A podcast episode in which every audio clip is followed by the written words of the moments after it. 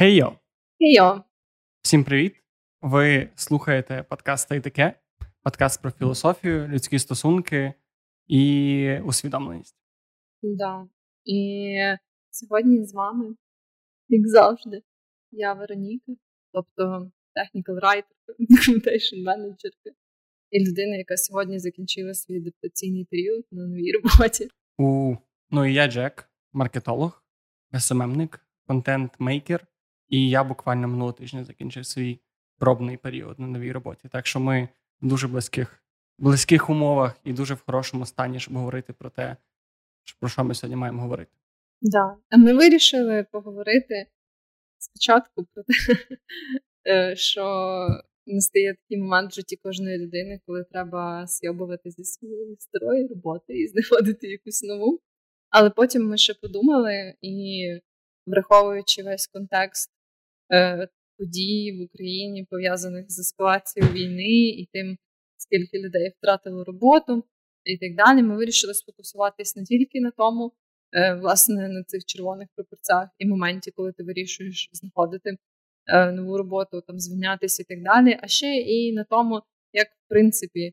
Е, ти можеш полегшити собі якийсь цей умовний пошук, умовний перехід, як пробувати щось нове, От, і всякі такі штуки пов'язані з професійними важкостями. Ну загалом насправді тема роботи під час війни дуже багато кому поміняла контекст. І ми робили опитування в інстаграмі. Дуже дякуємо всім, хто до нас долучилися.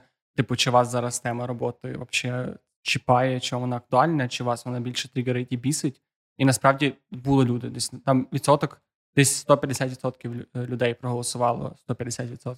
Е, три четверті людей проголосували, що тема актуальна і цікава десь відсотків 25 сказали, що їх це зараз тригерить, і для цих всіх людей ми їх розуміємо. І я не я просто я не хочу, щоб ми звучали як люди, які такі, якщо ти не маєш роботи, то йди знайди роботу, але є дуже великий відсоток людей, які зараз або мали, мали роботу, але вона їх не влаштовувала і хочуть її змінити, або міняють роботу, або навіть втратили роботу через війну і шукають нову роботу, переїхали на безпечніше місце.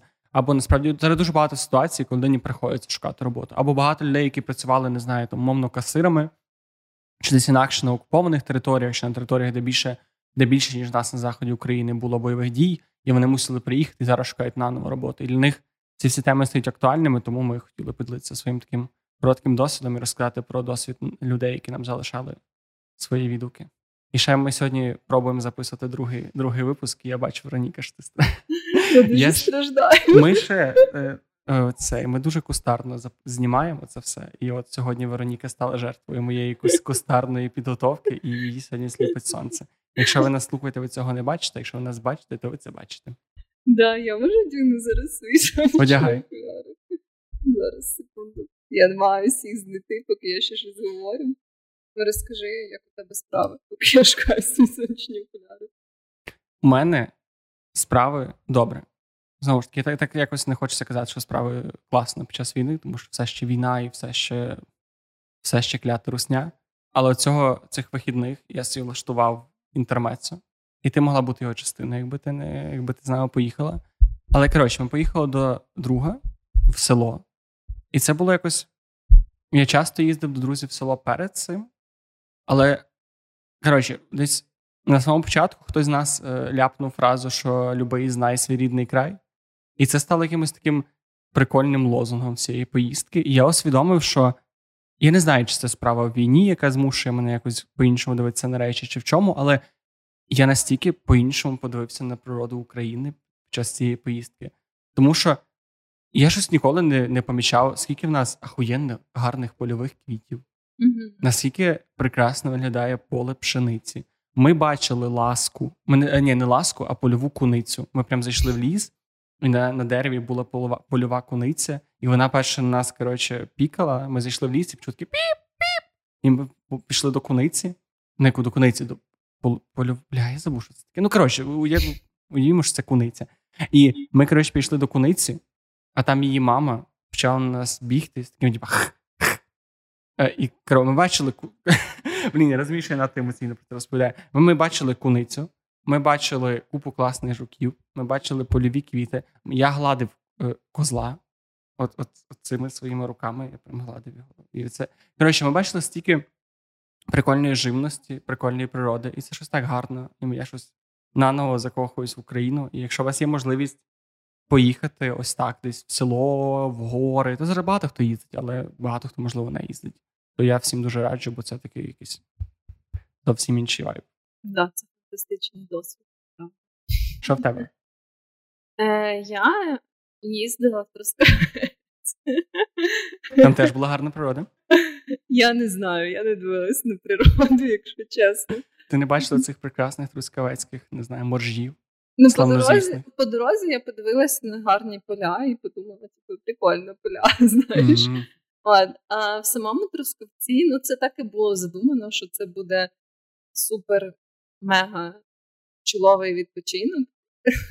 І ми поїхали туди на пару днів і взяли супер fancy готель. Типу, це напевно паралельні з тобою да, історії. Да, да. Це напевно найбільш fancy готель в Трускавці, який взагалі є. От, І так як найближчим часом, швидше за все, е, у нас з моїм хлопцем навряд чи вийде поїхати як мінімум спільну подорож десь за кордон. Ми вирішили, знаєш, типу, всі фінансові ресурси виділені на подорожі. На економіку Трускавця. Да, да, да. От. І ем, ми поїхали, прям знаєш, це п'ятизірковий готель, там всяке таке. І е, ми просто чілили, типу, все, що ми робили, це чілили. І ем, там ми переходили, знаєш, з басейну в сауну, з сауни в джакузі, типу, з джакузі на лежаночку біля басейну, типу, там з лежаночки біля басейну на масаж, там з масажатку чисто вийти поїсти, знаєш. І так було це, власне, десь е, три дні виходить, три дні, дві ночі. Ну, от, е, І було насправді дуже прикольно. Я не знаю, це якийсь перший раз, коли я змогла аж так розслабитись е, з моменту е, власне цієї ескалації війни, і по-своєму, знаєш, це було дуже приємно якось хоча б на пару днів забути, ніби як про всі якісь поточні проблеми, які в тебе є, і просто отак от побути оцим таким овочем, знаєш, який переходить типу, з сауни. Таким трошки овочем на грилі. Да, да, такі сауни в басейн. Все знаєш, типу, все, що тебе турбує, це куди піти поїсти, типу, в якій годині піти поїсти, чи ти хочеш на масаж до вечері, чи після вечері, і так далі. Знаєш? Тобто, оці такі там два чи три дні, коли ти тупо ну всі всі е, речі, які ти маєш вирішити, вони знаєш, отакі. Це дуже ну, дуже класно перезаряджатися. І насправді неважливо, чи ти вибираєш якісь польові квіти і дивитися на куниць чи ти обираєш лежати в трускавці, і що це допомагає відволіктися, то це прекрасно. Да, да, я прям відчула себе ментально, знаєш, я відпочила так саме ментально перше за довгий час. І це було дуже прикольне відчуття. Ну і ми там їли дуже багато всього смачного. Блін, дуже багато смачного. Ну ми їжі. там їли. Їжа це добре. Да, да, там були кримсько-татарські чебуреки, знаєш, е, потім всякі fancy штуки, типу стейк з язика на подушці mm-hmm. і картопля з лисичками. О, от останнє мене зацікавило більше. І що, давай так. Е, на 10 з 10. Мій відпочинок точно 10 з 10. Що да, мій теж був на 10 Є, це давай підтягнемо. Навіть моє уїбанське коліно, не перепрошую, не уїбанське, моє коліно, яке страждало, не завадило мені оцінити це відпочинок на 10 з 10. Як, до речі, те коліно? Ну, воно, знаєш, е, зайобує мене тим, що воно довго це щось там робиться, і воно довго удушує. Воно хоче багато уваги. Да, да. Якби ну зараз я вже можу доволі жваво ходити, але я все ще не відчуваю, що це знаєш на 100%. У Львові є такий заклад човен, там де туалет, це це туалет в підлозі. І для мене критерій це те, коли я буду відчувати себе комфортно сходити в туалет в човні. І поки що я взагалі не на цьому рівні. знаєш. Якщо ви бачите Вероніку в човні, то можете знати, що в неї здорове коліно. Ну да. Ну і, і якщо ви побачите, що я стою в черзі в туалет, то можливо я буду там іти в дзигу, знаєш, типа, щоб попісити. Це, напевно, десь цільова аудиторія дзиги. Ні, ладно, все, я не хочу образити дзигу, дзига прекрасна. Дзига. Я правильно це умовляю? Я це з дивним акцентом. Дзига? Тобі не дивно? Скажи слово дзига. Дзига. Тобі нормально? Та немає якогось такого дивного відчуття всередині, коли ти кажеш дзига? Добре, значить це щось в мене не так. Може, це якась стояла особиста історія з дзигою. Це так прекрасно, що ми можемо з тобою переставати казати хей йоу на початку подкаста. Просто таке Вероніка, як твоє коліно? Джека, як твоє коліно? Як твоє коліно? Краще. Я вчора був реабілітолога, і вона сказала, що я молодець. Yeah. І, до речі, ще ні одна жінка в моєму житті мене не заставляла так потіти і і, і, і здихати, як ось ця пані Наталя реабілітолог. Вона просто вчора вона зробила таке, що ні одна жінка поки з мною не робила.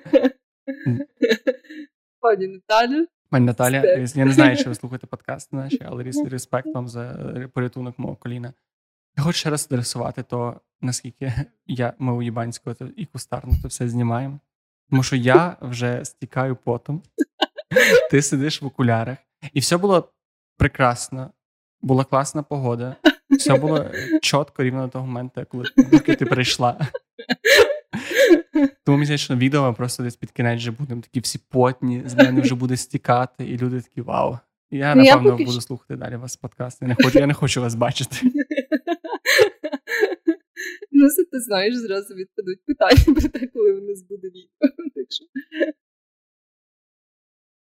Ну що, давай давай потрошки до теми, до теми, mm-hmm. заради якої ми всі зібралися. Да. До речі, я робив невеличкий аналіз ринку. Мені було дуже цікаво, яка взагалі відбувається ситуація. Бо я я чув, що ринок праці просів, що купа людей лишились безробітними, але мені було дуже цікаво, як, ну, типу, наскільки. І статистика насправді показує, що 5 мільйонів людей в Україні з часу повномасштабного вторгнення лишилися без роботи по тій чи іншій причині. Тобто вони ніби подали. Я так розумію, що їх було скорочено, і я, і це тільки дані. Я не знаю, от єдине, що я не уточнив, бо це були дані від цього, як Міністерства е, охорони праці, щось таке. І я не знаю, чи вони враховують людей, які працювали в сіру, але я думаю, що не враховували. І якщо врахувати, їх там буде взагалі дохуя. От і 5 мільйонів людей лишилося без роботи. Більшості це люди з тих областей, де відбуваються найбільш активні бойові дії. І е, кажуть, що якщо війна не закінчиться, це буде 7 мільйонів. І це дуже дохуя. Це дуже дохуя, це правда. І загалом е, я теж хотіла е, додати такий е, факт, таку тенденцію, що я якраз вже виходить працюю на компанію українську, яка власне представляє собою продукт, сервіс з агрегацією вакансій. Агрегація вакансій це власне, коли типу якась компанія, от, наприклад, як моя компанія, збирає з усіх різних джерел вакансії і постить їх всі в себе на сайті, ну там з посиланнями на е, uh-huh. якби основні джерела, але ну, для того, щоб умовно, коли ти шукаєш роботу, ти не ходив на всі прям різні сайти, а зайшов на один і там побачив весь список доступних вакансій. Тема. Ну і в більшості вони е, фокусуються на е, не офісних роботах, а таких, знаєш, е, коротше, більш не знаю, як це називається. Ну, такі, типу. Е, типу, не айтішка чи. Ні, не, не айтішка і загалом не офісного варіанту, а такі там, як водії, е, якісь майстри, там перекладачі, ну, якісь такі, знаєш, типу, не прив'язані до офісу або якихось, е, ну, коротше, оцих типових посад. таких. Але це більш більш локальні роботи, правильно? Е, да, да. Ну, якби е, Власне, ті, що прив'язані якось до якихось певних знаєш, там, об'єктів. Ну, коротше, не офісна uh-huh. робота. От. І хоча там інші, іншого плану теж бувають вакансії, але це такий фокус. І е, зараз е, ну, нам періодично знаєш, розказують тенденцію власне того, як е, розвивається, розвивався ринок праці в Україні. І наразі да, відбулось дуже бо по цим статистикам якби нашого сайту можна знаєш, робити певні ніби як екстраполяції загалом того, як це відбувається зараз. І наразі, от саме останній апдейт, який нам розказували, що ем, ну навіть якби в Україні е, сама от, навіть ця агрегація вакансій вона перестала окуповувати сама себе, тому що немає стільки вакансій. І, е, наприклад, наш проект в українському сегменті, ну він поки що його типу, наразі головна мета це е, вийти в рівень, коли він буде хоча б типу, не витрачати гроші, а набирати. І суть в тому, що типу дуже, звісно, сильно поїбало ринок праці, це факт. Е, І зараз, як е, каже наша статистика, принаймні, люди вже дуже активно шукають роботу, але ще ну, не дуже активно її пропонують. Знаєш, тобто, якби попит е, з спочатку попит і зі сторони людей, які шукають, і зі сторони, які пропонують, uh-huh. дуже сильно впав. Е, і попит, якби людей, які шукають, відновився доволі швидко порівняно. От, можливо, він ще там не на 100% рівні, там порівняно з Ми саме поп люди, які шукають роботу. Да, да. Але ну, ще роботодавці не пропонують е, так багато вакансій, як хотілося б, як могло би бути. От, І це, звісно, що ну, не вийшло на той рівень, е, нікому воно було, наприклад, перед ескалацією війни. Але ну, тенденція в цілому позитивна, е, хоч воно, знаєш, і повільно так просувається, але все-таки ну, кількість вакансій, які є, зростають поступово, і більше компаній починають знову розглядати набір на роботу українців, ну, якщо це міжнародні компанії. Uh-huh. От. Ну, Тобто тенденція позитивна є. Ну, на жаль, все одно не можна сказати, коли це відновиться повністю, або там коли вакансій знову стане так багато, що ти прям зможеш вибирати. Ну і звісно що це дуже сильно залежить від сфери. Да, насправді, от я я читав на Доу дуже схожу аналітику, і в них теж в них, типу, лютий це жорсткий спад. Тобто в них спад кількості вакансій і великий приріст е, людей, які шукають роботу. І зараз, от воно ніби ще до квітня було так прям майже на нулі, дуже дуже все незрозуміло. От квітень і вже травень, і ми вже виходимо на червень, воно вертається на якісь такі адекватні показники. Але адекватні mm-hmm. теж порівняно, тому що воно ніби там половина того, що було до війни. Ну, і да. кажу, що ми ще на, на ну, якщо ми там найближчим часом за півроку повернемося до тих показників, які були хоча б до війни. При тому, що теж вони не були ідеальні, і теж це ми вважали, що ринок mm-hmm. росте і розвивається. Я зараз тільки за айтішку говорю, бо це більше їхній аналіз, на це буде супер добре. Так що, типу, розраховувати, що найближчі півроку чи рік буде хороша ситуація з ринком праці, або не хороша, така, як була до того, на жаль, не в мене поле. Не да, доводиться. Поки що, поки що воно так є якось не дуже, е, звісно, радісно від цього факту. Ну, але всі ми знаємо, що економіку дуже сильно поїбало, ну і все дуже сильно поїбало. От. Е, І залишається guess, справлятися типу, з цією ситуацією, так як ми можемо найкращим чином. Як, до речі, в тебе в особистому колі спілкування?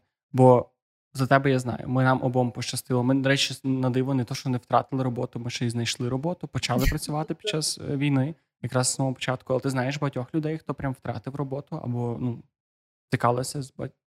Чесно кажучи, ні. Е, Я прям напевно не знаю людей, які повністю втратили роботу. У мене є знайомі, які е, працюють якби не на офіс, а вони більше займаються якоюсь такою творчою, умовно, фріланс роботою, або їхня робота підв'язана mm-hmm. під замовлення. Знаєш, як там ну, мовно, якісь весільні фотографи чи щось таке.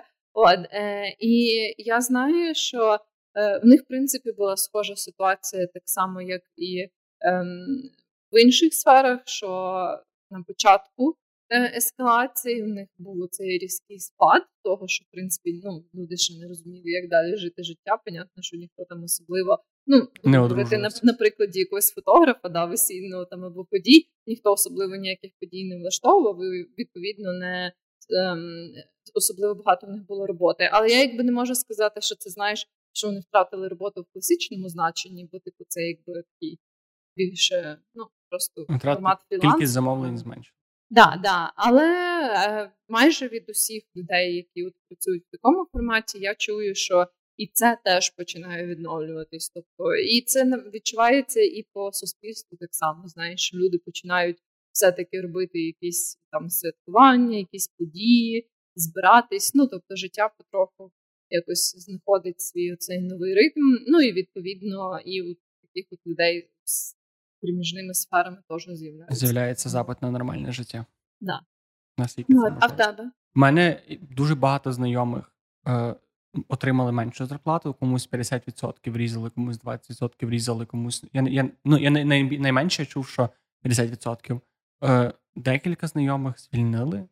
Особливо це насправді це так дивно, що доки я своїй цій айтішній бульбашці, дуже мало таких історій, типу, що звільнився, з роботи, або що щось сталося, або що врізали зарплату. Як тільки я виходжу за межі, типу там питаю знайомих, які працювали там в інших сферах, там особливо в сфері якогось там обслуговування, десь були офіціантами, баристами, або працювали десь в інших областях. Дуже багато чую історії про те, що типу або не можна знайти роботу, або щось сталося, або врізали юриспруденцію. Я знаю теж дуже багато. Тобто, недавно спілкувалися з Андрієм, тим, що був у нас е, на подкасті. В одному з випусків ти казав, що дуже багато юристів зараз через те, що типу, ну мало хто хоче судитися насправді, uh особливо таких дуже корпоративних, то багато кому різали зарплати. І от я більше таких історій чув. Ну так, да, да. Ну, це теж, власне, те, що я й кажу, це дуже залежить від сфери. От, бо, власне, мені здається, коли в тебе така робота, як там в айтішці, то вона знаєш, ну вона просто прив'язана в більшості до інтернету і до твого нового. І замовники не українці. Це теж така якась така важлива штука, про яку мало хто забуває. Типу, що ну насправді, якби аспект замовників не українців теж дуже сильно варіюється, бо власне е, на моїй попередній роботі, з якої я звільнилась на початку е, активної фази війни, то там були замовники не українці, і вони поводили себе як повні уїбани. От, а Ти маєш на sorry, уїбани, ти маєш на увазі по відношенню загалом, як люди вони були уїбани, чи по відношенню до того, як відбувався конфлікт? Е, По відношенню війна? до роботи і по відношенню саме до ескалації війни. От, Бо вони показали себе дуже погано. От, е, Вони власне е, почали спочатку казати, що вони хочуть е, підписати контракт з якоюсь індійською компанією замість нас. Е, потім вони почали форсити, вони щось дали людям три дні на евакуацію. Типу, потім сказали, давайте працюйте. От, Ну, в общем, негарно. От, е, ну, Там, знаєш, почали казати, що там давайте овертаймте, ну ми, звісно, зараз не будемо це оплачувати. У нас впали показники ефективності чомусь. Типу, чомусь ви не працюєте так добре, як працювали да, раніше. Да. Не розуміємо, що відбувається, звичайно. Це, звісно, дуже странно. От. Непонятно ще чого, але ребята так нікуди не годиться. От, Це тому, тому ти звільнилася? Наперед? Е, Ні, я вирішила звільнитися ще раніше, е, але це було ну, той момент, так як в мене виходило, знаєш, що я е, отримала офер до е, повномасштабного вторгнення в своїй новій компанії. І я мала якби ще допрацювати в старій. Тобто я, виходить, допрацьовувала уже після того, як почалось повномасштабне mm-hmm. вторгнення. А, і ти застала оцю да, да. вже з чемоданами в руках. Так, да, і я була така, бля, дуже рада, що я звільняюся, знаєш. Бо ну, е, я дуже рада, що моя нова компанія в якийсь момент прийняла це рішення, що вони е, ну, якби зберігають всі домовленості з людьми, які мають вийти на роботу, і що буде там uh-huh. повноцінний цей адаптаційний період, і онбордінг і так далі. Тому що якби вони мені відмовили, я би напевно дуже задепресувала. Ну я би їх не засуджувала, знаєш, але я би. Е, була, бо я і також була дуже роздратована на свою стару роботу, і ще цей факт з тим, як вони поводили себе ем, під час е, початку цієї ескалації, це було дуже ужасно, і там, знаєш, якийсь аля менеджер починав щось сказати, типу, блядь, там через два тижні реліз, я нічого не встигаю, як так? І ти такий, блядь, Треба сидиш, за, за три дня сидиш в бомбосховищі і думаєш, боже, чувак, мені так похуй на твій реліз, якщо чесно. Я думав, от просто повертаючи до того аспекту, що багато з наших слухачів і підписників сказали, що для них це така тема Е, тригери, по суті, ось яка виступає тригером для них зараз. Я думав, що би я міг порадити людям, які зараз, для яких це дуже болюча тема. Я розумію, що я не знаю, що сказати. Я не маю, ну тобто, це якась абсолютно ситуація, в якій дуже немає якогось виходу. Все, все ще ринок падає ти все ще можеш шукати, хтось може шукати роботу, хтось не може шукати роботу. Але зараз обставини настільки складні, що якось знаєш сказати всім: ідіть в айтішку, наприклад. В айтішці теж зараз небагато людей, небагато людей треба, і джунів дуже погано беруть. У мене є, до речі, знайомий, який пав на тестера прямо після початку війни, але це настільки розумію долі ситуація. Всі шукають досвідчених. І мене ще, до речі, я я навіть не знаю, це от це. Ця ці історії про айтішників з дохуя великими зарплатами викликали мене і до війни змішані відчуття. А після війни вони викликають мене ще більше змішані відчуття. Тому що недавно ж була ця історія, що на Джині стався перший найм на 15к девопса. І це було в квітні чи в травні. І от знаєш, ми ніби говоримо про те, що нас ми не знаємо, що сказати людям, які втратили роботу. А десь в Україні є чувак, який під час війни е, почав заробляти 15 тисяч доларів в місяць в українській ну, компанії, що важливо. І теж всі вся моє серце, я дуже підтримую цю людину. Я просто кажу, що бувають такі різні історії, і людей є такі різні аспекти, що типу дати зараз якусь універсальну пораду неможливо, мені здається. Так, да, це правда. Ну мені здається, порада, яку би я напевно дала, відштовхуючись від свого досвіду, який не завжди був в тішці, я не завжди хотіла працювати в айтішці. Мені здається, важливо бути відкритим до е, того, щоб можливо поміняти свою сферу, хоча б тимчасово, можливо, знаєш, ніби як зважувати всі за і проти, і, можливо, ніби як іти на деякі компроміси з собою, враховуючи складність цієї всієї ситуації. Бо ну я думаю, у нас у всіх є якесь уявлення про знаєш типу, так звану ідеальну роботу і про те, як вона має виглядати.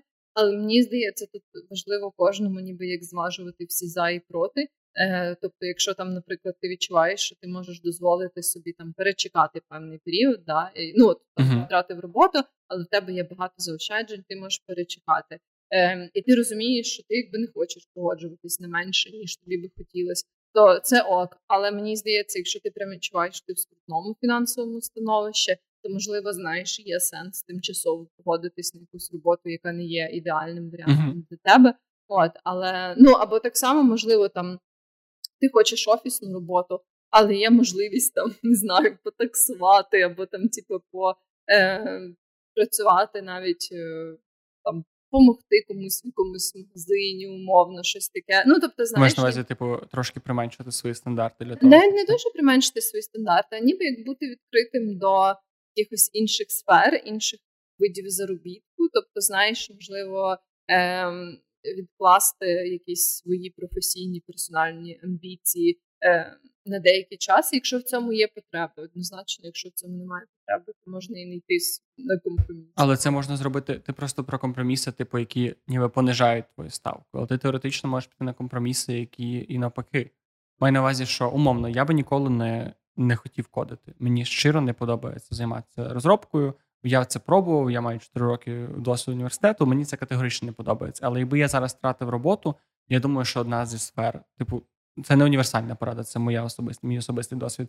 Я би, напевно, почав дивитися на те, щоб вивчити якийсь там умовний Python, або якийсь новкод платформи, якби мені це не подобалось, або там якийсь UIX. Ну, тобто, це таке випробувати, подивитися на якісь роботи, які я знаю, що зараз мені забезпечать таке. Ну да, ну я не обов'язково маю на увазі е, прям тотальна зміна діяльності, або що тобто, якщо є щось суміжне, що користується зараз популярністю в якійсь е, іншій сфері, або в вашому регіоні є там, не знаю, особливий попит на ем, якісь суміжні професії, то да, ну це теж до цього аплікабл. Я просто маю на увазі, ніби розглядати взагалі ем, інші різні варіанти. Або там, якщо ти до цього хотів піти з якоїсь сфери, то можливо поки що не йти з неї, а пошукати все ще в цьому напрямку. Не знаєш, що uh-huh. на увазі? Тобто, ніби як розум... ну, мені здається, що важливо розуміти, що ну не завжди навіть те, що тобі видається твоєю ідеальною роботою, буде твоєю ідеальною роботою. Бо, власне, я пам'ятаю, що мій скрутний період пов'язаний з пошуком роботи був якраз перед тим, як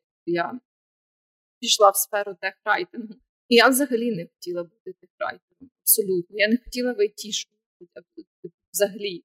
І коли так склалось, що я е, ну, розуміла вже, що я в скрутному становищі, От, І це була, ну, це був той момент, коли, знаєш, я не очікувала взагалі, що це та сфера, в яку мені варто вкладати зусиль, я взагалі не хотіла там бути. Але це був мій компроміс з самою собою, зі своїми очікуваннями. Ну і якраз так сталося, що ця сфера дуже мені зайшла, і типу, в ній лишилась. Ну і власне моя порада якраз про це. Ну, типу, це не обов'язково має бути ем, якийсь умовний там downgrade або апгрейд в плані твоєї роботи, або там скілів, ще щось. Це може будь-що, що не вписується на 100% в твої очікування, або в те, які саме вакансії ти розглядав. Ну, час розширювати свій е, професійний горизонт, якщо так можна сказати. Угу. Я ще думав з свого боку, що би я міг порадити. І мені здається, що зараз, по-перше, завжди, але зараз, напевно, це порада ще стає більш релевантною час вчити англійську. І зараз це робити простіше, тому що зараз купа додатків дають ну, безкоштовні да, сервіси. Е, безкоштовні якісь можливості, купа курсів. До речі, це не тільки англійською стосується. Зараз дуже багато і айтішних, і не айтішних курсів дається безплатно. Е, я настільки знаю, що є можливість дуже багато закордонних е, таких онлайн-програм, якщо ти українець, онлайн mm-hmm. пройти, безкоштовно пройти. І загалом зараз типу можливостей і для українців, і загалом по світу є купа, тому можливо це дуже класний час. Не, знову ж таки, це не знову неприємно. Я не я не хочу сказати, що типу, та вчи зараз класний час не знаю, вчитися, міняти професію, ставати кращою версією себе. Але якщо, можливо, ви відкладали якісь такі речі, то можливо, і ви зараз поки в активному пошуку роботи і вас не складається з ним, типу немає вакансій в тій сфері, або просто складно знайти, то можливо це час якраз глянути на паралельно, хоча б міру сил або на англійську, або ті сфери, які ви відкладали. Да, мені здається, насправді, що знання англійської в Україні допомагає дуже багатьом професіям. Однозначно, там цього правила є виключення.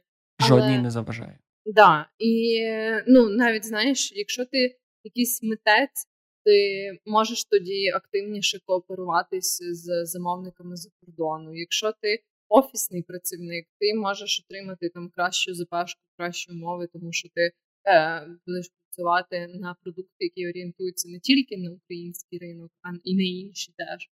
От, тобто, ну якщо ти фрілансер, то ти можеш бути фрілансером на якомусь кабанчик, не а на на, на Fiverr на, або на Upwork. І... Да, да, да. І ну, власне, навіть знаєш, це полегшує тобі комунікацію, співпрацю, бо ну, коли ти можеш е, гарно щось е, пояснити про свою діяльність, просто скомунікувати з потенційним замовником за кордону, це автоматично знаєш е, покращує твій образ професійний для цієї людини порівняно з ахуєнним спеціалістом, який не дуже добре може себе презентувати. Знаєш? Я, до речі, чув купу історій від е, і розробників, і не в it сфері людей, які такі, блін, я суперкласний професіонал, у мене все класно, у мене класна, у мене класна робота, але я не можу йти вище саме тому, що в мене, типу, А2 англійської, і mm-hmm. воно мене супер стопорить.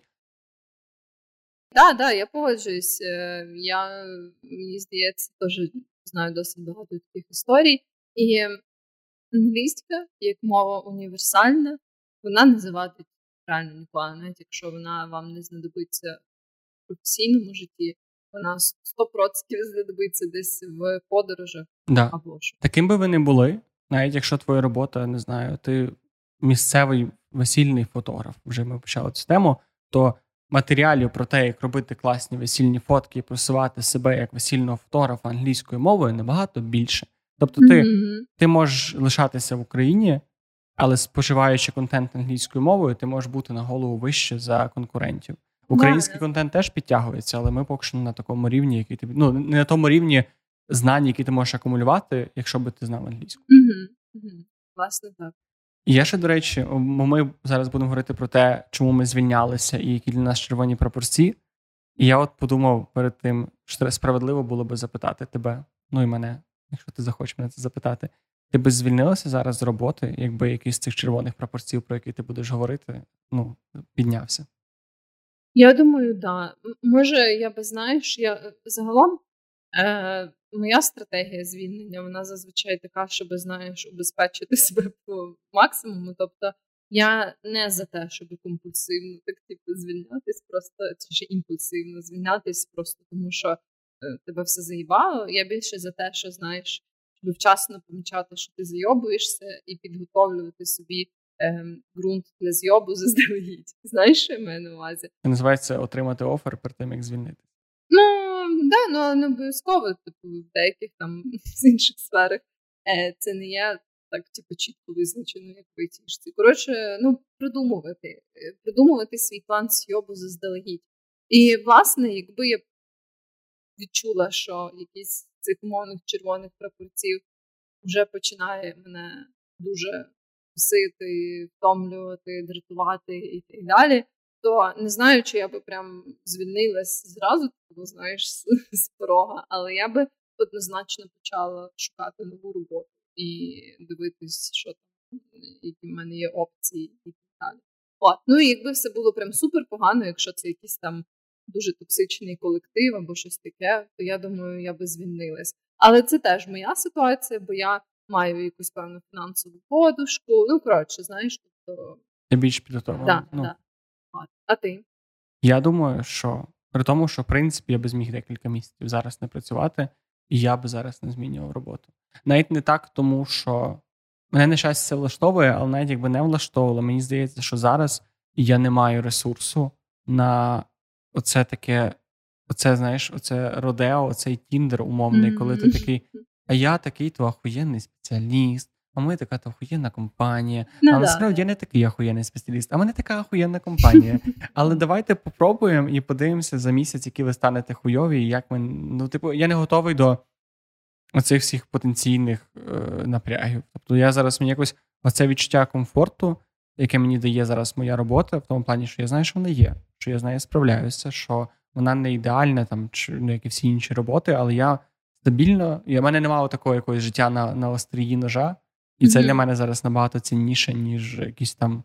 На цьому етапі там умовні е, творчі успіхи чи професійні якісь там звершення. Тому я би зараз, напевно, залишався. Ну, да, да. Я думаю, для мене це теж, знаєш, би дуже залежало від того, що це за червоний прапорець. Бо з деякими зараз я би не мала ж такої великої проблеми. Наприклад, там відсутність росту, да? це зазвичай вважається одним з таких індикаторів, що можливо пора щось міняти. І ну зараз відсутність росту не аж так сильно мене турбувала, якщо чесно, тому що ну і так е- я не відчуваю себе на тому піку е, професійної діяльності, коли мені знаєш, аж от треба постійно себе челенджити і так далі. Ну, бо, власне, да, буває це багато сумних подій, і якось немає такого ресурсу, прям знаєш. Ти менше думаєш про себе, а більше думаєш про те, що відбувається навколо. Вот, да. А якби це був якийсь там червоний прапорець, типу, не знаю, там аб'юз в колективі Ви, чи щось таке. От, то понятно, що це знаєш трохи інша ситуація. Бо якби виявилося, що це якась російська компанія, то я да, думаю, що да. це. Ну, але це вже такий крайній випадок, я навіть не знаю. Навіть не знаю, хто би в ній залишався. Хоча мені цікаво, чи є історії, коли люди мусили залишатися в умовно такій доволі русифікованій компанії, чисто через те, що блін, треба мати роботу. І я дуже надію, що ніх дуже мало або ніхто не потрапив в таку ситуацію. В мене, до речі, є знайомий, який працює. Нам, коротше, трохи сложна ситуація. В общем, в цій компанії є замовник, а на замовника працює там умовно кілька росіян. Я багато і, таких історій, до речі, чув. От, І через це на їхніх там всіх якби таких командних мітінгах, командних цих зустрічах, називаємо їх так, там зазвичай присутня ніби як команда, ну, частина людей, які працюють у це в компанії мого знайомого, е, частина людей зі сторони замовника, і серед частини людей зі сторони замовника є росіянин, знаєш. І е, ну, це викликає такі цікаві почуття, цікаві ситуації. Ем, і е, це знаєш, ну додає певного тиску. Рівень пасивної агресії, мені здається, просто зашкалює. Але разом з тим теж, знаєш, якби я би напевно через це не міняла роботу, якби все інше мене влаштовувало. Ну, типу, це неприємно, але якби ти не зовсім можеш це контролювати. Ну так, ну бо дуже багато людей. Ну тобто ти можеш бути в одній команді, особливо якщо ти там працюєш на когось, а в іншій команді може бути не можеш навіть не знати цього. Все ще я не хочу, щоб ми звучали, ніби ну на деяких ситуаціях це нормально. Все ще їбане русня, і ліпше не не хочу з ними мати нічого спільного, але дуже багато людей просто це. Це, це типу, це кращий варіант, ніж залишитися без роботи. Ну да, да, бо знову ж таки, там, якщо не знаю, мовно вмрете з голоду, то нікому від цього добре не буде. І е, так, це все такі штуки, звісно, вся русня їх одинакові, але ну, так, є різні ситуації, коли ти не вибираєш свідомо, наприклад, співпрацювати з російською компанією, або не вибираєш свідомо там робити якісь речі, які приносять е, податки і гроші в Росію, так звану, то ну всяке різне. Ну, тут я я радий, що в мене немає цієї моральної дилеми. Я да. не знаю відверто, мені здається, що я би не хотів бути в такій компанії, але кожна людина робить свій вибір, і я не буду звинувачити людину за цей вибір, тому що це є величезна різниця між типу, я працюю на москалів, і я працюю в компанії, на яку також працює там один-два девелопера з Росії. Це все ще тупо, що люди продовжують працювати з москалями, типу, незважаючи на всю херню, і ще й думають, що це хороша ідея мати поруч людей з України і з Росії. Але типу, це вже хай буде на совісті замовників, no, no. які які кончені. Вот. То що, давай тоді про наші. У мене є просто декілька причин. Я згадував, як я звільнявся з попередніх компаній, і що для мене, типу, що для мене зараз є основними такими якимись критеріями пошуку майбутньої роботи, якщо мені доведеться, або якими маркерами я виміряю, що для мене є хорошою роботою. Типу, як я можу там умовно знаєш, подивитися на свій робочий там рік, чи тиждень, чи місяць, представити до нього свої оці ідеали і якісь, ну тобто мій бенчмарк, по суті, для порівняння. І перше, що я згадував, це остання компанія, з якої я звільнився. Я звільнився через вигорання. І це якраз дуже такий для мене цікавий кейс, тому що я потрапив в компанію, і навіть я на подкасті про це розповідав. Якщо ви послухаєте декілька, може, 10-20 епізодів назад, то я там був супер захоплений тим, яка в мене робота, супер захоплений тим, яка в мене компанія, яка в мене команда, як все класно було на співбесіді, який класний вайб компанії. І це все не нівелюється, це все залишилося. Просто е, єдине, що я не міг передбачити, і це навіть не провина компанії, це провина того, як я поводжуся на роботі. Я не міг передбачити, що дуже швидко оцей такий молодий і дружній е, вайб компанії приведе мене до того, що я просто вигорю хуям через те, що я наберу на себе 15 проєктів, через те, що цей молодий дух авантюризму цих молодих стартапів переважно приводить до того, що ніхто не розуміє, що відбувається, і ніхто не модерує твій твоє навантаження, що всі дуже раді, що ти впахуєш, що всі дуже раді, що ти вирішуєш всі їхні проблеми. А ти, як людина недосвідчена, а я був людина недосвідченою, такий блін, я росту і розвиваюся як спеціаліст. Я багато роблю, я важливий для цієї компанії. А потім ти не розумієш, ти з часом типу, от дуже небезпечно, коли ти приходиш в компанію, і в тебе оцей емоційний графік, такий зразу mm-hmm. коли ти приходиш, і в тебе горять, ну, тебе мають горіти очі. Я не кажу, що ти маєш прийти і такий, ну бля, компанія, ну нормально. Але коли це стає надмірою, це означає, що далі далі тільки вниз, і воно може бути плавно, але рано чи пізно ти прийдеш до того, що Боже, я ненавиджу цих всіх людей. Мене тошнить від їхнього вигляду, мене тошнить від цього начальства, мене тошнить від кількості роботи я світу Божого не бачу, я не хочу тут працювати. І от тому для мене насправді важливим маркером я, це, це знаєш, це легко сказати в компанії. Думаю, як це перекрутити на пораду для тих, хто шукає роботу. Я би порадив бути більш обережним з надто амбітними пропозиціями і не накручувати себе. І завжди оцей work-life balance тримати з першого дня і не дозволяти собі mm-hmm. на собі їздити. У мене тут прям такий цей е, висновок з цієї історії не дозволяти на собі їздити. Да, насправді я у мене немає дуже часто проблем з work-life balance, тому що я для себе в якийсь момент дуже строго вирішила це питання. І, А яким чином? Е, Ну, я маю на увазі, що я для себе зрозуміла, що для мене work-life balance це супер пріоритетна штука. Просто вона, типа, сама пріоритетна, знаєш. Ну, якби для мене це дуже сильно важливо, тому що е, я працюю добре тільки тоді, коли в мене виходить гарно зберігати е, цей баланс між самою роботою і іншою. Ну, а на практиці це як? Це типу не не перепрацьовувати більше восьми годин? Так, да, на практиці я завжди собі е, ну і я домовляюся про це з командою. Я завжди ставлю собі чіткі рамки часові, коли я працюю. Е, Я всю роботу роблю власне в ці часові рамки. Якщо я щось не встигаю з якихось причин, то я переношу це на інший робочий день, ну в робочий час. Тобто я не дороблю якісь штуки в свій вільний час на вихідних і так далі. От, якщо в мене аж так з якихось причин щось завантажено, значить це знаєш такий показник, що щось не то відбувається, що я не можу там, що мені треба допрацьовувати на вихідних.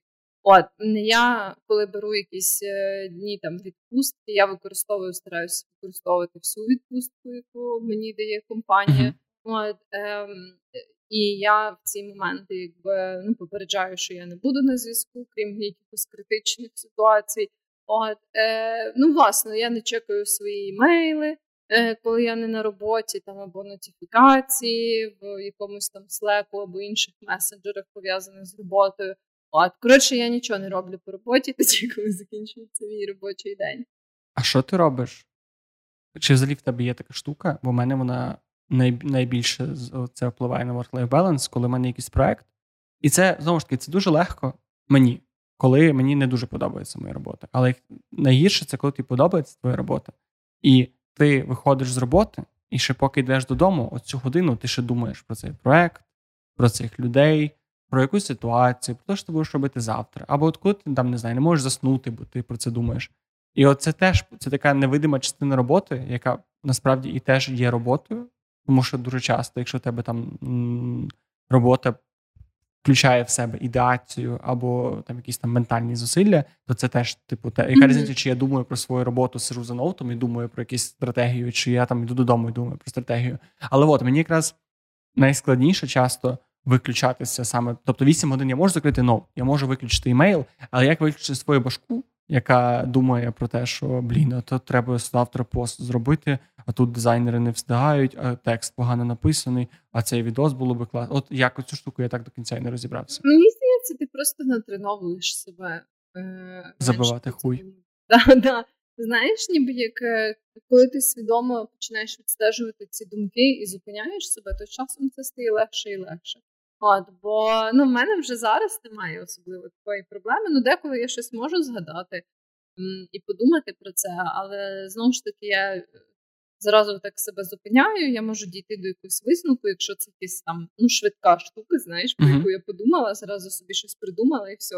От, Але коли це щось таке більш комплексне, то я власне свідомо просто стараюся ну, знаєш, поговорити з собою і сказати, типу, ні, зараз не час. Вдаритися морально по, штуці. Да, да, от. І переключитись на якусь штуку. Ну мені дуже добре допомагає переключатись, наприклад, якась фізична активність. Знаєш, тобто, коли я десь виходжу пройтись, або в зальчик, або ще щось таке, тому я знаю, що якщо я зациклена на якихось певних думках, то це мені добре допомагає. Але я думаю, будь-яка активність, яку ти любиш, яка включає тебе в mm-hmm. теперішній момент, підійде в такому плані. О, Тому да. Е, але ну, цей баланс роботи і життя дуже важливий, е, мені здається. І тому для мене один з червоних зазвичай пропорцій це компанії, які не дають тобі жити з work-life balance, цим От, Бо є такі компанії, в яких це супер складно робити. Знаєш, ну тобто є компанії, які не змушують тебе до цього, і да, ти можеш там перепрацьовувати, але це буде твоя ініціатива через те, що там ти дуже захопився, або дуже там якийсь класний проект, ти хочеш все класно зробити.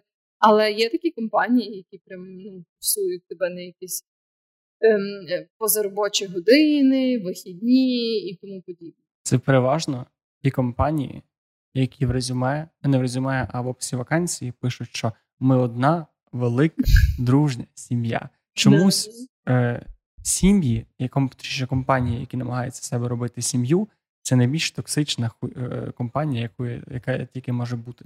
No, що, в принципі, no, логічно, бо сім'ї часто теж, якщо ти подивишся на свою сім'ю, в тебе знайдеться пара родичів, які йоп твою мать, як тебе дістають. Ну да, да. Да, там токсичності, в принципі, теж Чого? Якщо сім'я це погане порівняння. Але да, сорі, я тебе перебив. Ні, ну так і є насправді. Е, тому да, для мене це один з таких індикаторів. Мені здається, якщо є можливість, то з таких компаній треба съёбувати, тому що ну, дуже важко. Що в тебе було найбільш піздецове в плані е, вторгнення компанії в твоє особисте життя? У е, мене не було аж таких е, якихось, прям знаєш, супертрешових вражаючих історій, але Наприклад, на тій роботі, де ми з тобою разом працювали, uh-huh. От, е, і де ми, власне, і познайомились, то е, я відчувала, що там в мене був дуже порушений баланс роботи і життя, при тому, що я все ще робила свідоме зусилля, щоб е, ну, він, знаєш, е, існував взагалі цей баланс. Але специфіка тої роботи була така, що по суті тобі могли ще подзвонити справками в будь-який О, момент. Да І ти, якби, ну, ти, звісно, міг сказати, там, я зараз не знаю, стру під деревом і не можу зробити типу, цю штуку. От, Але ну, це не то, що ти міг так постійно робити, і не то, що це вважалося хорошим тоном, знаєш, так казати. Е, Особливо, якщо це там день і так далі. От, то е, тоді я відчувала, що це серйозно негативно впливало на мій е, цей баланс, тому що коли ти знаєш там собі чілиш свій вихідний день, і тобі кажуть, там, коротше, твій текст на 10 сторінок, де 50% треба поправити. Ну, це взагалі не прикольно. Це постійне очікування правок. Да, я, да. Це просто я згадую цю нашу роботу, ми були разом, як найбільш тривожний період мого життя. Mm-hmm. Тому що сам процес роботи був дуже тривожний, тому що щоб я, блядь, ще раз на нічних змінах працював. Я розумію, що є багато людей, яким це ок, і ти, в принципі, було тоді тієї людини, які це було ок. Але я пам'ятаю, що нічні зміни це найгірший формат роботи для мене особисто, який я тільки коли-небудь відчував. На мені, до речі, на диво було нормально. Я, звісно, не знаю, чи це мало якийсь довготривалий вплив, наприклад, на моє здоров'я. Це, напевно, неможливо дослідити, знаєш. От, Але да, нічні зміни для мене це не був такий аж, як то кажуть, ділбрейкер. Для мене це було більш-менш нормально. От, Але це порушення цього балансу було дуже жорстке, мені здається частково це і хуйовий менеджмент. Це О, менеджмент дві, там був прям такий дві відбірний. головні е, причини, через які я тоді вирішила шукати нову роботу. Тому що вони були обидві дуже вагомі, дуже вражаючі і дуже сильно мене зайобували. І ти просто в мене в'єтнамський флешбек, коли ти про це розповідаєш. Да, да, це, це, Тому що Ця робота дала мені ПТСД просто. Це я завжди казав, це, на жаль, не аплікується під час війни, але до цього я завжди казав, що кожної людини є в плані роботи і своєї якоїсь реалізації, є такий. Не, ти родишся, або там, не знаю, виходиш зі школи з таким маленьким черпачком з лайном, і ти мусиш його з'їсти. І це лайно, це вся хронова робота, оці недоспані ночі, оці напряги, оцей поганий менеджмент. І от на дні цього черпачка, коли ти доїш, а там вже буде твоя перша вакансія. В когось менший черпачок, в когось більший черпачок, але він те завжди є. Типу, не буває такого, що ти йдеш на першу роботу і такий вау, я лише тут все життя.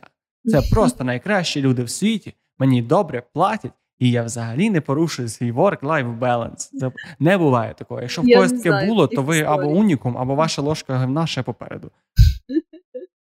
У мене, до речі, другий пункт, е, через який я звільнився з попередньої попередньої роботи, що кумедно, рівно протилежне до того пункту, який я згадував чомусь з попередньої роботи. Дуже багато слово попередній. Коротше, ще одна причина звільнятися для мене це стагнація. У мене була робота, де я не робив майже ніхуя. Буквально, напевно, з восьми робочих годин я працював, може, деколи півгодини, деколи годину. І насправді це класно. Можливо, зараз я би такий класно, я можу відпочити, я можу думати про інше, перечитися інші проекти, але тоді за три місяці роботи я просто ненавидів себе. Тому що, по-перше, ти постійно відчуваєш, що ти не робиш щось, і ти ніби відчуваєш себе злочинцем, якого мають зараз йти в кімнату і сказати, що ти робиш? Що ти нічого не робиш? Звільняю тебе. І ти живеш в цьому, принаймні я жив в цьому стані, що типа не може так бути. Не, Я не можу так мало працювати. Зараз хтось має це помітити, і мені йдуть пізди. Пізда не приходила. І включився другий фактор: що, типа, нахіра я взагалі оце дивлюсь відоси, читаю книжки про це. Нащо я пішов в ту магістратуру? Для чого взагалі я вчуся? Якщо я приходжу на роботу і роблю нічого, і мені йдуть за це гроші, і типу, я не і це не ті гроші, якими я можу там, знаєш, це класно, коли у тебе там зарплата 15к, і ти собі можеш ну, байдуже, що ти байдуже, що тобі треба робити за ці гроші, бо вони для тебе там супервеликі. Це була така, типу, звичайна собі зарплата. І ніяка робота, і ніякий розвиток. я просто відчував, як я потрошки типу, стаю тупіший, і тупіший, і тупіший, і тупіший. І ще до цього додавалось те, що це була компанія, ще один тригер, е, яка дуже ліберально ставилася до всього е, алкоголю, наркотиків, легких наркотиків заради справедливості. І сигарет. Це була компанія, де міг приїхати твій шеф, скрутити тобі косяки, ви стояли на балконі і казали, що о, типу. Ви собі просто об'йобувалися. Е, так, але ну, і він при тому, типу, там просто був такий, типу, такий був. Це це, це була настільки політика компанії, що нам е, одного разу в подарунковому пакеті дали запальничку брендовану. От настільки там було нормаліз... нормалізовано це. Брендований бонус було б дуже гарно. Мені здається, що комусь дарували, але я я не впевнений з цього цього. От. І теж, коли ти відчуваєш, що ти хочеш працювати, що ти хочеш щось досягнути, і тобі в 22 роки робота абсолютно не не, не допомагає. Це єдине, що толку з тої роботи, що тобі є досвід роботи. От, типу, єдина циферка в тому LinkedIn mm. збільшується, і це єдиний пункт. Е, Я раджу з такою йти, тому що якби я зараз там був, а я слідкую за цією компанією де, досі, там деякі знайомі лишились ще щось, вона просто це, типу, вона стагнувала далі і далі, і далі, і далі. Знаєш, що мені здається, що проблема цих е, робіт, де в тебе багато стагнації, що полягає в тому, що можливо, коли ти знаєш уже 15 років їбашив в цій сфері, і ти дуже прокачаний, то на такій роботі працювати ок, бо ти собі маєш величезний багаж знань, е, навичок, і ти собі знаєш, чілиш, типу. Але це ще тому, що якщо тебе, якщо тебе 15 років досвіду і ти працюєш небагато, це тому що ти настільки скіловий, що твоя да. робота тобі здається ось такою. Але це не коли ти працюєш там 3 роки чи 2. Да, да. А проблема для мене з цими вакансіями, де в тебе настає стагнація, була в тому, що ти стаєш якби все більше і більше залежний від цієї компанії і цієї роботи. Знаєш, що я на увазі? Бо твої тобто... скіли стаються більше і більше ржавими, і ти все да, менше і да. менше І ти якби все менше і менше пізнаєш щось нове. Ну, звісно, ти можеш робити дуже великі зусилля в свій вільний час там або навіть робочий, якщо в тебе аж так мало е, безпосередньо тасок. Але ти ніби як стаєш залежним від цієї компанії, тому що вона забезпечує тобі певний рівень. І е, якби знаєш, якщо ти ростеш, там тобі періодично ще дають якісь рейзи на ЗВшку, mm-hmm. ще щось. Тобто ти вже ніби як призвичаєшся до якогось певного рівня тої самої компенсації, умов і так далі.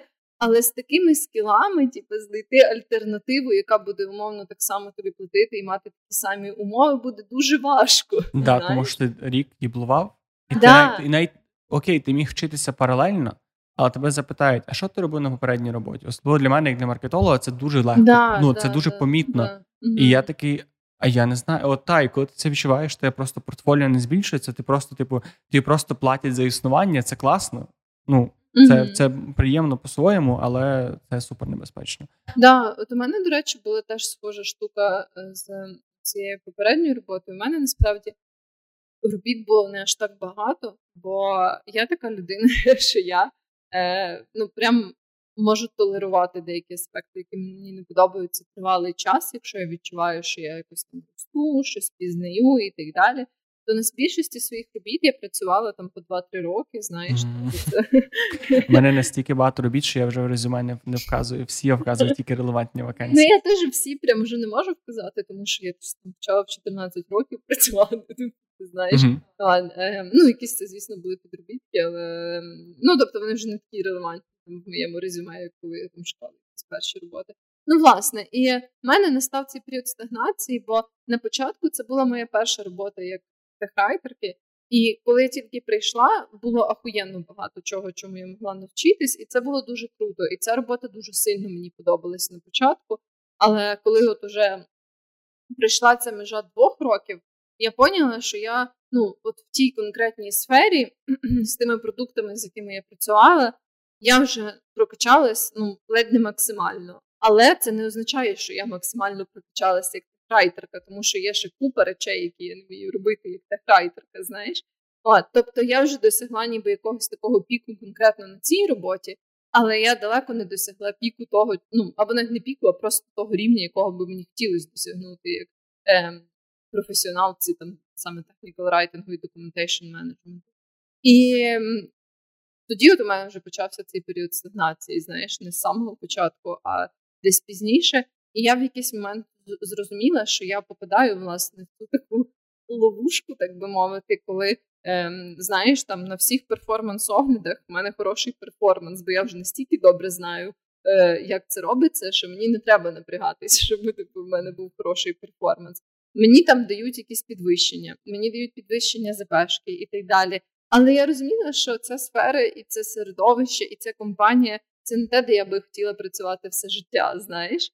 І я розуміла, що чим далі, якби я залишаюсь там, Тим більше я власне прив'язуюсь, прив'язуюся до матеріальних штук, в тому числі, напевно, в більшості до матеріальних, знаєш, тому що е, ну, ти такий собі стабільно там отримуєш раз там півроку, рік якийсь рейс е, по ЗПшці, ясно, що тобі це знаєш, тобі завжди в плюс і так далі. І я ну, зрозуміла, що якщо я ще е, буду далі і далі якби чекати, то я ну, насправді не стаю вартіснішою е, професіоналкою на цьому ринку, знаєш, тобто я не стаю кращою кандидаткою для інших компаній.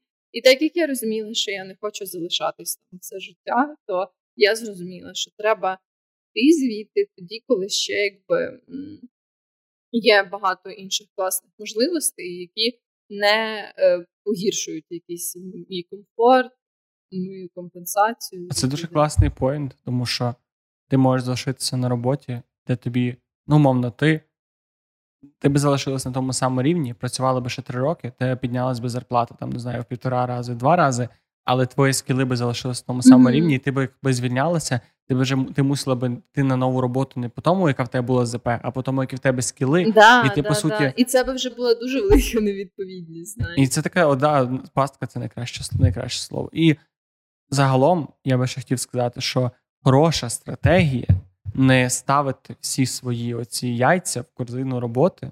І я в цьому досі не не маю успіхів, на жаль. Але я принаймні починаю про це більше активно думати, що якщо єдине місце, звідки в тебе беруться гроші, це твоя робота, це небезпечно. Тому що цікаво, що бізнес, а в тебе все, типу, що ніби що інвестиції це великий ризик, але дивлячись на кількість безробітних в Україні зараз, кількість людей, яким скоротили зарплату, ти розумієш, що зарплата це не є така штука, яка якщо вона відбувалася з тобою 5-10 років, що вона є гарантія 100%, що вона відбудеться. Тому диверсифікація свого бюджету, не бюджету, а надходжень своєї зарплати, своїх прибутків. Це дуже важлива штука. Я, на жаль, абсолютно не та людина, яка зараз може сказати, типу, а зараз в мене є курс в інтернеті, я тобі скину лінку, і я тобі покажу, як заробити мільйон доларів, але це принаймні думка, яка мені здається, і треба ставити собі в голову і сказати, що чувак, робота це не є саме саме стабільне в твоєму житті. Це теж така річ, яка може хуй його знає. Скільки було історій про людей, які такі. Я працював охуєнним девелопером охуєнній компанії, і мене звільнили одним днем, тому що не знаю, інвестор схлопнувся. О, всяка така історія. Таких історій повно. Ну так, да, це правда, це правда. А, е, Я погоджуюсь. Ну, можливості мені здається, що важко насправді буває диверсифікувати прям свої доходи. Ну так, щоб твоя робота була там, не знаю, 50%. Принаймні для мене ну це я не, не знаю, чим би я мала займатися, щоб ще отримувати, наприклад, таку суму, як моя ЗПшка, або хоча б половину. Але дбати і розуміти, що е, воно все може помінятись, і можливості мати якусь фінансову подушку, якісь інвестиції це дуже хороша ідея. І знову ж таки, якби це зазвичай е, трохи привілейована, навіть не трохи, а дуже привілейована думка, тому що ну, є люди, які буквально живуть в Україні на мінімальну зарплату. От, і казати там, типу, що це ти не відкладаєш і не інвестуєш. Це доволі тупо, типу, тому що якби ну. Є випадки, коли ти реально не можеш собі цього дозволити, і в мене був дуже тривалий період життя, коли я не могла собі дозволити Е, відкладати ну так, от саме довготривало і не витрачати ці гроші, тому що ну ставалися якісь е, термінові події, коли мені треба були гроші. Ну тобто не просто що мені там терміново захотілося приколяс собі купити, а реально знаєш, які штуки прям непередбачувані е, форс-мажорні обставини і так далі. Тобто це не завжди можливо, але якщо у вас є така можливість, то добре це робити. Тобто, якщо це знаєш там ясно, якщо ти треба відмовити там собі в їжі, щоб заощадити, то цього не треба робити. Але якщо ти можеш аля там ну менше типу, суконь купити за місяць, або там не замовити якусь особливу офігенну приколюху за 100-500 типу, mm-hmm. тисяч доларів. Або не останній купити айфон, а перед ну, так, то тоді да. Тобто, звісно ж, це нереалістично прямо для всіх, особливо зараз, знову ж таки. От е, коли як ми вже згадували економіку поїбало, але якщо є така можливість, то це дуже добре. Я думаю, що просто не дуже правильно переміняти оцей, оцю думку, що ти маєш інвестувати, тобто що ти маєш відкладати. Тобто, якщо ти заробляєш там умовно більше, ніж ти витрачаєш, ти можеш певну суму відкладати. Якщо ти заробляєш, типу ти живеш від зарплати до зарплати, ти маєш інвестувати і відкладати, але не на не в плані брати кусок зарплати і виділяти, а в плані брати годину в день і вчити щось ну, нове. Да, да. В плані брати годину в день і шукати нову роботу. Типу, от твоя інвестиція зараз твій час набагато цінніший, ніж твоя зарплата, і це прекрасний час для того, що ну не прекрасний, це важко. І я пам'ятаю, що коли я був в ситуації, бо в мене перша робота це було таскати колонки е, в клубі і вставляти оцю комутацію. І в мене дуже часто, після того як я приїжджав з роботи, я не мав тупо сили ні на що. У мене ще було паралельне навчання. Але я мусив, я розумів, що якщо я зараз не піду на курси, якщо я зараз не попрошу батьків гроші і не поїду до Києва на на якісь там лекції і не почну розвиватися, то то типу, от це буде мій, це буде моя вершина. Тому це складно, і це не завжди людям хочеться чути. І я ну я не кажу, що це універсальна штука, тому що теж. Вертаємося до того, що є люди, яких е, війна забрала дуже багато чого, в тому числі роботи, і їм зараз, напевно, не до того, щоб проходити курси в інтернеті. І я, на жаль, я вже казав, що я, на жаль, не знаю, що порадити в цій ситуації. Це Ну, ми, в принципі, пробіглись по тому, що да. якби теоретично може допомогти. Я сподіваюся на те, що якщо серед нас е, серед наших слухачів є люди, які зараз шукають роботу, е, що ці поради були трохи корисними, е, хоча б можливо дали якісь якусь перспективу іншу. Хоча б не тригернули да, вас да, на якісь сумні думки. Це насправді це була основна моя мета для вас, щоб ви просто не відчували, що ми говоримо якісь нерелевантні, неприємні речі для вас. Бо, на жаль, на жаль, чи на щастя, але робота рано чи пізно мусить прийти до всіх. І цей подкаст рано чи пізно стане більш актуальним. Що в тебе ще по тригерах?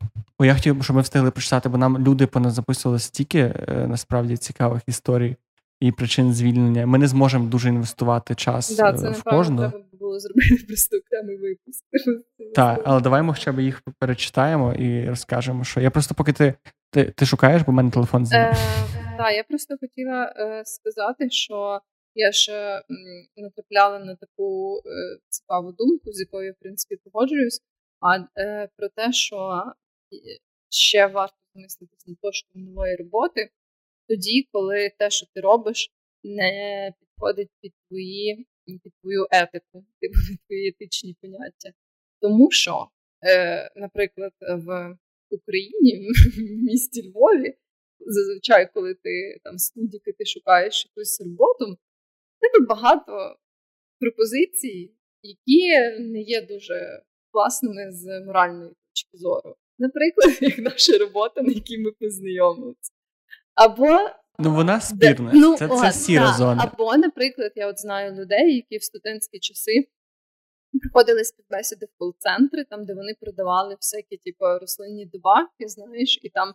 Або збільшувачі Ну, да, Там зазвичай можуть, знаєш, дзвонити люди з якимось жорстким діагнозом, і ти якби мусиш брехати і казати, типу, да, да, це болгарська валеріана тобі допоможе. Ну, такі всякі речі. І ці роботи зазвичай хуйові не тільки з тої точки зору, що ти робиш хуйню, знаєш, як працівник цієї компанії, а в 99,9% так як вони ставляться до своїх клієнтів, так вони будуть ставитись і до своїх працівників. От, тому це ще такий поінт, який я хотіла задати. Стосовно історій, які е, я ще дуже коротко, поки ти шукаєш, розкажу ще один свій тригер, який не знаю, чи багато людей до нього е, відчують його і мають щось схоже. Але я для себе зрозумів, що я не хочу працювати з людьми, які викликають якісь в мене психологічні тригери. Тому що в мене була компанія, з якої я звільнився, тому що моя менеджерка в мене е, викликала оцей паттерн поведінки з мамою. І це дуже дивно було якесь таке відчуття, коли я відчув, що типу я своєю менеджеркою, типу, вже як своєю мамою. І не в плані хорошому, а в плані того, що у нас якісь такі токсичні, тупі стосунки, коли від мене щось очікується, я не розумію до кінця, що. І я від того ще більше прокрастиную і не роблю роботу, і на мене ще більше давлять, і це якось так токсично і незрозуміло. Тому. Е, це дуже важко виділити, особливо на початку, коли шукаєш роботу. Але якщо ти на етапі співбесіди відчуваєш, що між тобою і твоїм потенційним роботодавцем є якийсь странний вайб, є якийсь такий, якийсь щось не сходиться. Він дуже приємно, як та людина говорить, або якісь його погляди на життя, ну, в контексті роботи, тобі здаються трошки недоречними, дуже добре треба подумати, чи тобі підходить ця робота. І дуже треба чітко відчувати. Насправді, це до того, що якщо е, коли ти шукаєш роботу, Постарайся максимально проговорити зі всіма людьми, з якими ти спілкуєшся. Якісь неформальні питання. Просто скажи, типу, блін, а можна типу запитати вас особисто, або просто розказати щось про себе, або просто вийти на якийсь діалог і просто подивитися, як людина за межами цих заготованих питань буде відповідати, тому що деколи це розкриває перед тобою такий плацдарм неочікуваних емоцій і піздіця, який просто інакше ти не побачиш. Так, да, да, я погоджуюсь. Е, Я маю тут е, нашу історію в інстаграмі, mm-hmm. де е, люди нам багато насправді понаписували. Тому я думаю, що ми можемо по черзі так почитати ці короткі е, самері. І перша, яка там є, це керівництво. Е, І, власне, от наша слухачка каже, що попрощалася з попередньою роботою тільки через керівництво.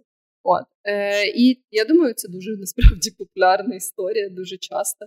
От і керівництво насправді може прям дуже сильно зіпсувати. Дуже рідко це не керівництво, да. мені здається. Просто питання, чому керівництво хуйове? Чи це тому, що вони я ти, ти даєш щоб, щоб я читав? Ого, це дуже мало. Е, Неодноразове порушення домовленостей, наприклад, невчасна оплата праці. І я насправді, як людина, яка декілька разів була в ситуації, коли не ну, та, я так кажу, ніби це унікальний досвід. Дуже багато людей невчасно отримують запешку, і це так не mm-hmm. це так не прикольно.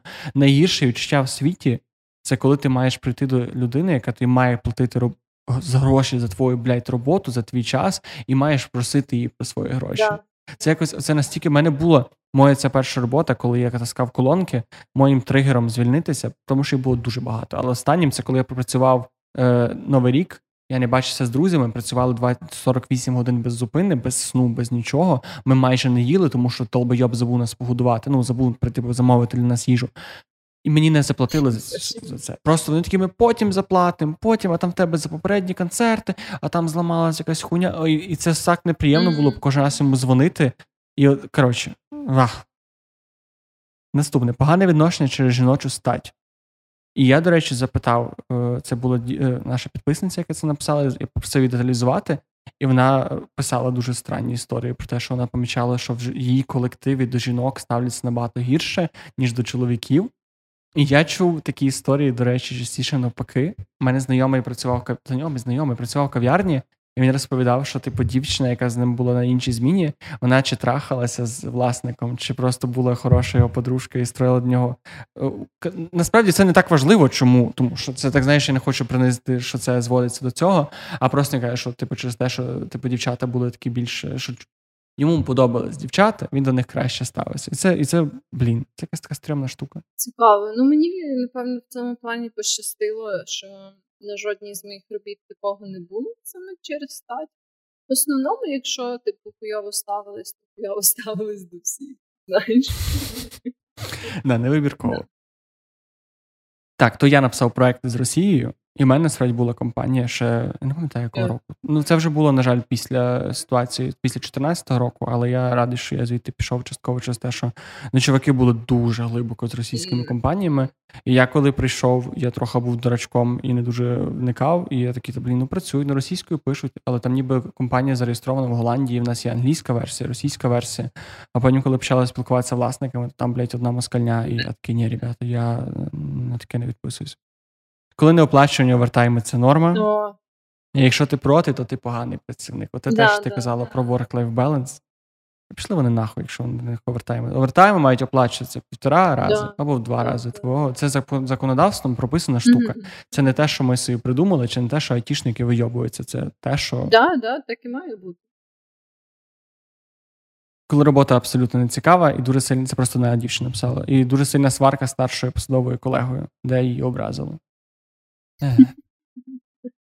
Блін, я насправді, от ми зробили цю сторіс, нам стільки людей написали, і це так сумно. Людей, стільки стільки людей хуйовий досвід е, на роботі. Але вертаючись до моєї теорії з ложкою гімна, має бути. треба це просто приймати як те, що це ще один е, крок до подолання всіх труднощів. Так, невідповідність оплати і кількості е, складності роботи. Ну, це теж мені здається дуже часто стається. І да, це цілком валідна причина. Отут, до речі, дуже схожий е, Петро, який у нас був теж на на подкасті, е, написав поінт, що якщо забрати контекст роботи, то можеш бути непотрібним. І теж я попросив його пояснити, бо я не зрозумів. І він розпов... він казав, що це якраз коли ти працюєш на роботі, яка ніби в довготривалій перспективі абсолютно mm-hmm. розвиває ті скили, які тобі потрібні, і ти розумієш, що я застряг на роботі, де я там я розвиваюся, звичайно, в межах тої роботи, але це не те, чим я хочу займатися. Да, все да, І це може бути непогане тимчасове рішення, якщо ти реально там якось е, ну, маєш багато фінансових проблем, або що перекінтуватися. перекінтуватись, але ну важливо собі згадувати, що це не. Ну і останній поінт, який я вважаю насправді найбільш релевантним, і це взагалі піздець, це коли тебе змушують працювати і приходити вчасно. О, Боже. А взагалі роботи, де тебе змушують працювати, це до сраки. Так, мені дуже соромно, бо я не пам'ятаю, хто саме з цих людей з ким я спілкувався в інстаграмі, але суть не в тому. Я хочу сказати коротку історію, яку мені переповіли. Я не знаю, чи ти читала цей чат. Коротше, нам мені написала дівчина, яка розповідала, що вона живе в Японії. Mm, yeah. І, до речі, це наша слухачка з Японії, і це дуже дивно, що у нас є слухачі в Японії. І це пояснює, звідки в нас оцей 215 місце в подкастах про філософію Японії. Це напевно, напевно, через цю людину. От і вона писала, що вона працювала в Японії, і отам ж ця ієрархія, типу, вони ж дуже сильно. Типу, в них дуже відрізняється робоча етика, і в них перепрацювання це норма, і вони по-іншому ставляться. Вона розповідала, що в них є дуже велике упередження до іноземців. Mm-hmm. І вона розповідала, що навіть якщо ти дуже добре знаєш японську, але ти іноземець або іноземка, то дуже багато японців до тебе буде ставитися, типу, так, що блін, я мушу перевірити все, що ти робиш. І вона розповідала, що без без присутності цієї старшої колеги вона не могла вийти навіть на кол з клієнтом, тому що вільно говорить японською. І потім написала, що вона поміняла роботу, і зараз е, де на деяких японців виправляє і постійно згадує, що та стара срака е, так і лишилась там, де була. Ну да, да. Я думаю, що є такі якісь і теж культурні особливості.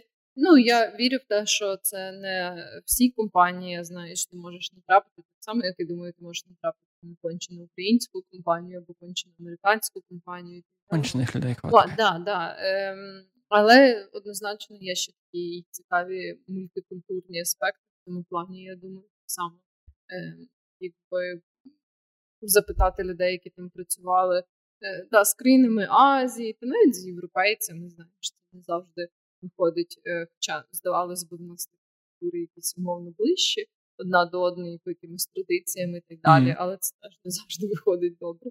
От, ну, всякі такі аспекти я там теж знаю історії людей, які працювали, наприклад, з сербами, здається, і ем, там знаєш, так як це виходить, е, була одна людина, яка працює з України, і всі решта серби, і вони дуже часто просто забивали хуй цю людину, знаєш, і там починали в чаті щось сербською писати, там ще щось.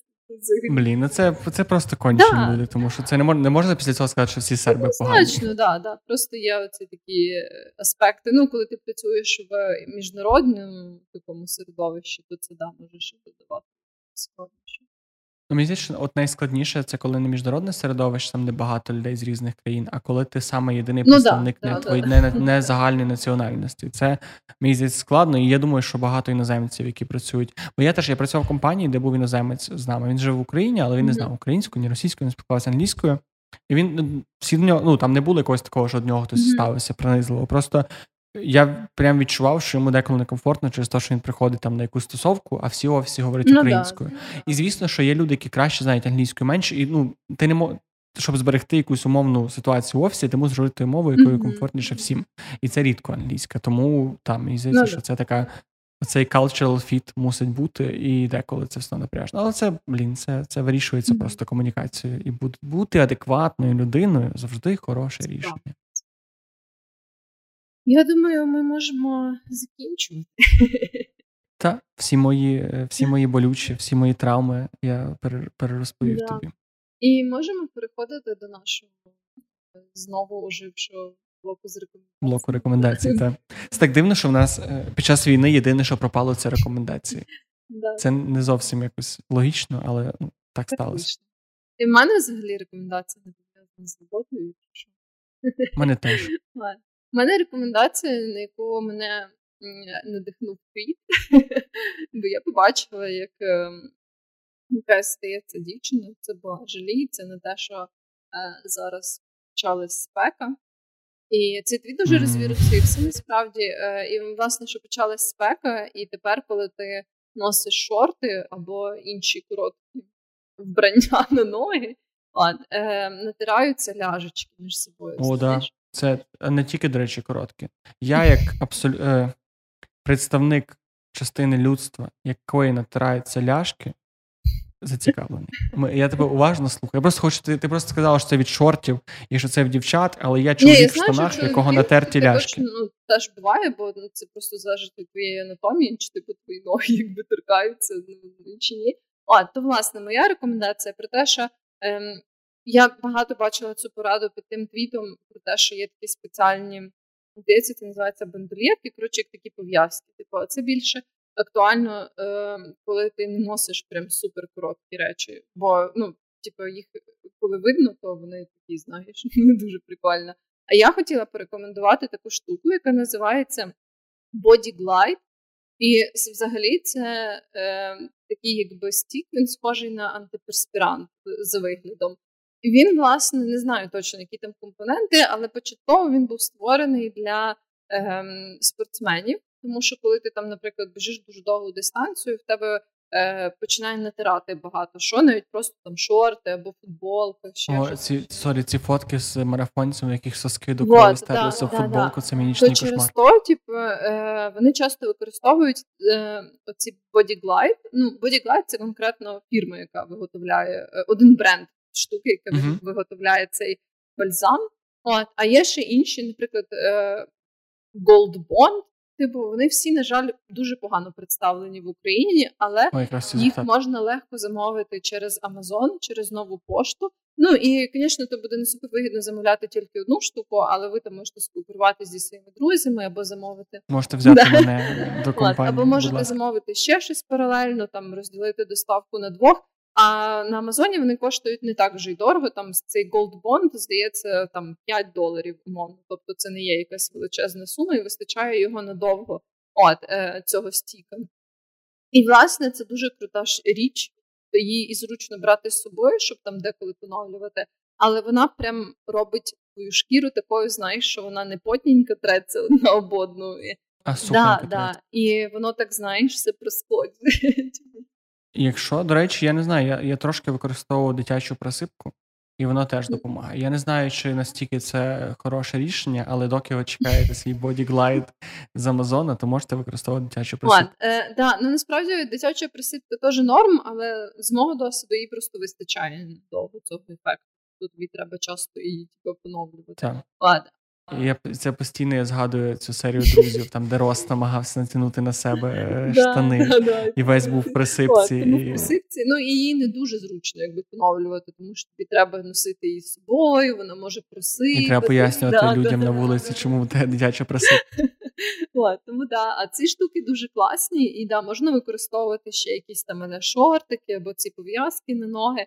Але так як я, от, наприклад, людина, яка носить багато коротких спідниць, мені не дуже подобається, як виглядають шортики е, з короткими спідницями. От, то для мене це ідеальний варіант. І так само не можна мастити не тільки ноги, якщо під вас натираються там, не знаю, соски або там ще якісь інші ділянки тіла, то ну, воно безпечно для того, щоб наносити їх все.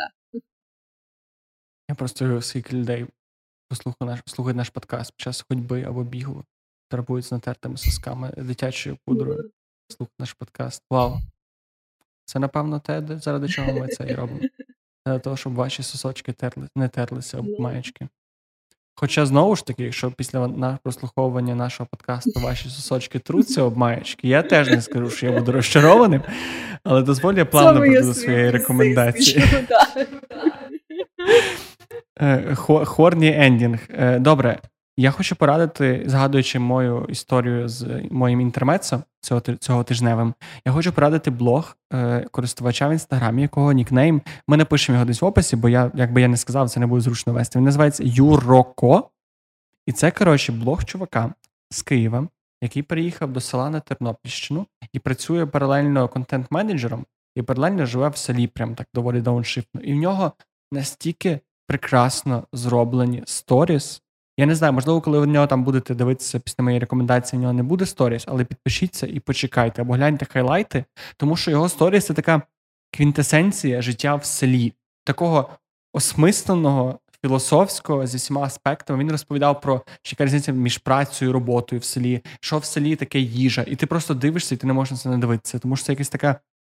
Є багато цих блогів, ребят, які приїхали в село, але вони всі якісь такі, знаєш, без оцього mm-hmm. вайбу, що ти там ти не відчуваєш, ти розумієш е, саме суть села. Це ніби люди з міста, які приїхали, намагаються натягнути свою міську культуру на село. А це от прям блог чувака, який реально акумулювався в середовищі, який косить траву, збирає їжу, оце працює з городиною. Коротше, так що, якщо у вас є бажання почитати якісь, подивитися і взагалі поспоживати якийсь класний контент про село і українську таку більш менш міську культуру, то Юроко. Дуже ну, раджу, дуже, дуже класно. Дуже. О, ми так ми так гарно на заході сонця зараз будемо завершувати. Ми просто пройшли з тобою всі стадії цієї погоди, да. від типу того, що в мене крапельки поту стікали за за, за, за, за, за шиворот до того, що ми тепер під гарним заходом сонця завершуємо. Що на цьому ми дякуємо, до речі, всім людям, які долучилися до голосування стосовно того, чи ця тема взагалі має зміст. Величезне дякую всім людям, які залишали ці свої відгуки по причини да, звільнення. з нами своїм болем. Да, і ну, особливо тим людям, які писали особисті нам якісь історії або розповідали детальніше. Дуже класно. Мені здається, що це теж раді чого наш подкаст створювався, окрім того, щоб ви терли своїми сосочками об маєчки. Це для того, щоб у нас була з вами комунікація, і давайте робити її більше, бо це прикольно. Да, да, це правда. І загалом е, ми завжди вдячні е, тим людям, які відмічають нас десь в своїх сторках, або навіть не відмічають, а просто пишуть нам якісь приємності, записують голосові повідомлення. Е, І це завжди дуже дуже приємно. Або навіть коли е, вас щось турбує, або ви з чимось не погоджуєтесь, як от той наш слухач, який е, написав, що йому здається, що можливо ця тема зараз не дуже доцільна. Ми завжди цінуємо будь-який такий фідбек, тому що це знову ж таки дає нам якусь перспективу в те, що ми робимо, і те, як це допомагає або не допомагає вам. І так, тому е, ми завжди цінуємо будь-які ваші відгуки. Ми навіть стараємося казати менше типу, типу. Нас не завжди виходить, але ми щиро намагаємося. І, до речі, особливий шаут-аут тій людині, яка сказала, що щось не так з нашим звуком в плані гучності і цих рівнів, тому що, дякуючи цій людині, ми дізналися, що є стандарт гучності, і надію, що наступні наші подкасти тепер будуть звучати більш на рівні, на, на правильному рівні, і у вас не буде дискомфорту, якщо ви там десь на вулиці або в залі, або де-небудь інше. Так, так. Тому, якщо ви відчуваєте, що ми щось можемо покращити то завжди можете нам це запропонувати. Не факт, що ми це зробимо. А ми ми принаймні да, спробуємо. Да, да. Може, ми опіздюлімося в процесі, але ми, але ми принаймні ми спробуємо. Ну і знову ж таки, якщо ви, якщо ви, можливо, дивитеся цей випуск на Ютубі, я не знаю, ти там є. Я я кажу, на момент запису ми ще не закинули ні один відос на Ютуб, тому я чорт його знає, що там буде. Але дякуємо Став там внизу лайк, підписуйся, і ми будемо працювати над тим, щоб ми виглядали красивіше і красивіше. Хоч це не так просто, як а я якщо думав. відео, ну якщо відео не то тоді просто. Так, там внизу в Apple подкастах є такі зірочки і відгуки. Ну, інстаграм під телеграм. Ну, та ти знаєш, що я тобі буду розказувати. Так що все, гарного часу доби. Па-па.